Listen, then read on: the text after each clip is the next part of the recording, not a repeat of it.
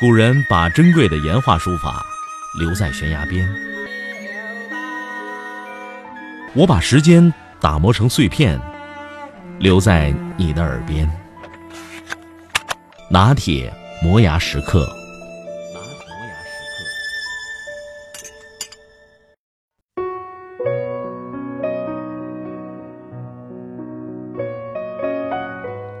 2000年的时候，笔记本电脑远未普及，尤其是在印度这样一个并不算太发达的国家。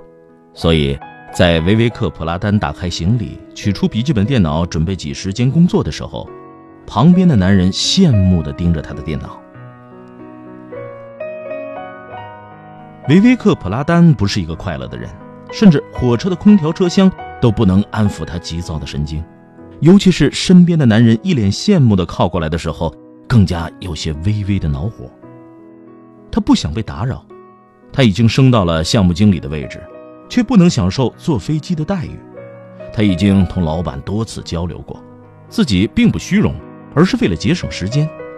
作为项目经理，他有太多的事情要处理，去目的地的车程有十几个小时，他不想浪费这段宝贵的旅途时间。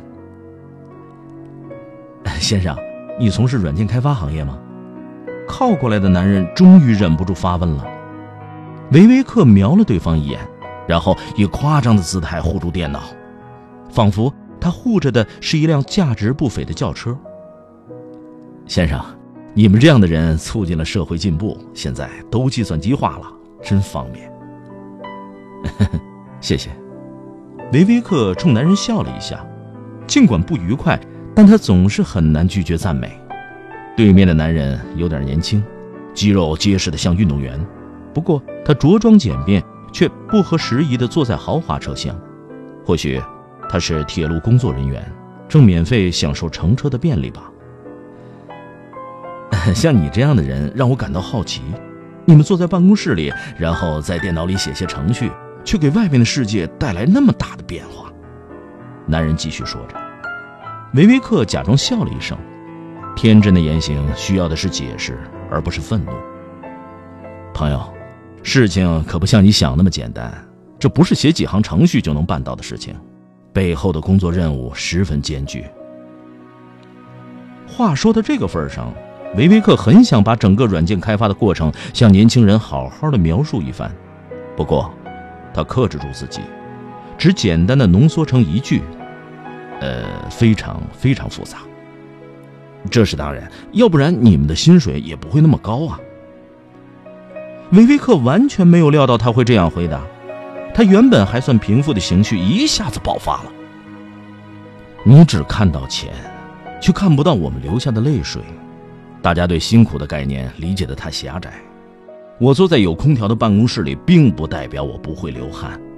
你锻炼体力，我锻炼脑力，而且我一分钱的税也没有少交啊。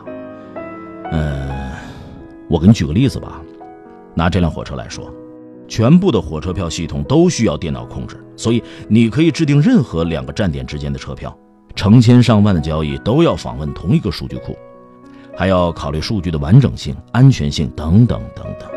你能理解设计这样一个系统的复杂性吗？年轻人像一个在天文馆参观的孩子，惊愕地张大嘴巴说：哦，是你设计调试了这个系统？我过去干过这个事儿。维维克停顿一下，但是现在我已经当上了项目经理。哦，年轻人长舒了一口气，仿佛风暴刚刚过去。那你现在的生活应该轻松一点了吧？难道炉火比饭锅更重要？维维克简直要抓狂了。听着，伙计，你爬得越高，责任越重。设计、编写程序，那是最容易的部分。虽然我不做这些，但是这些事儿由我负责管理。我承受着你难以想象的压力，客户会经常提出新的要求，时间紧迫，任务艰巨。维维克突然不说话了。他为什么要对一个天真无邪的孩子诉苦呢？他为什么对别人的愚昧生气呢？朋友，他炫耀似的说道，你并不理解身在战场的滋味儿。年轻人向后靠着座位，合上眼，仿佛沉思着什么。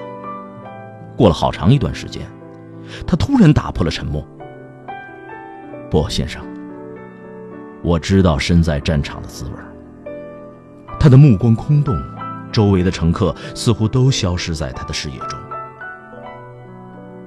那天晚上，上级命令我们30个人占领4875高地。敌人在山顶上猛烈地开火，谁也不知道子弹从哪儿来，朝谁去。黎明的时候，我们把胜利的旗帜插上了山峰，但是还剩下4个人。你是一位？对，我不久前刚从卡吉尔战争的战场上下来，他们告诉我，我已经完成了任务，可以换一些更安全的工作。但是请告诉我，先生，一个人能为了更舒适的生活而放弃自己的职责吗？就在那次战斗的黎明时分，我的一个战友倒在雪地里，他完全处于敌人的火力扫射之下。我有义务把他拖到一个更安全的地方，可是上尉拒绝了我的请求。他说，作为一个军队领导，国家的安全高于一切，然后是士兵的安危，最后才是他个人的利益，所以挺身而出的应该是他。不幸的是，上尉中弹身亡了，他挡住了许多本来应该奔向我的子弹。每天早晨当我站岗的时候，眼前总会浮现他冲上去的那一幕。先生，我知道身在战场的滋味。维维克怀疑地看着他，突然间他关闭了电脑。他忽然觉得，在这样一个为职责而奋斗的人面前显摆自己的功绩是多么的羞耻。火车慢慢地减速，年轻人取下行李准备下车了。遇见你很高兴，先生。维维克同年轻人握了握手。这双曾爬过高耸的山峰，让胜利的旗帜高高的飘扬的手是多么有力。这时，年轻人立正站定，向维维克郑重地敬了一个礼。至少，这是他认为自己唯一能为国家所做的事情。请卑微的生活吧。因为在你身边，可能随时都有一个人比你更伟大，更值得你学习。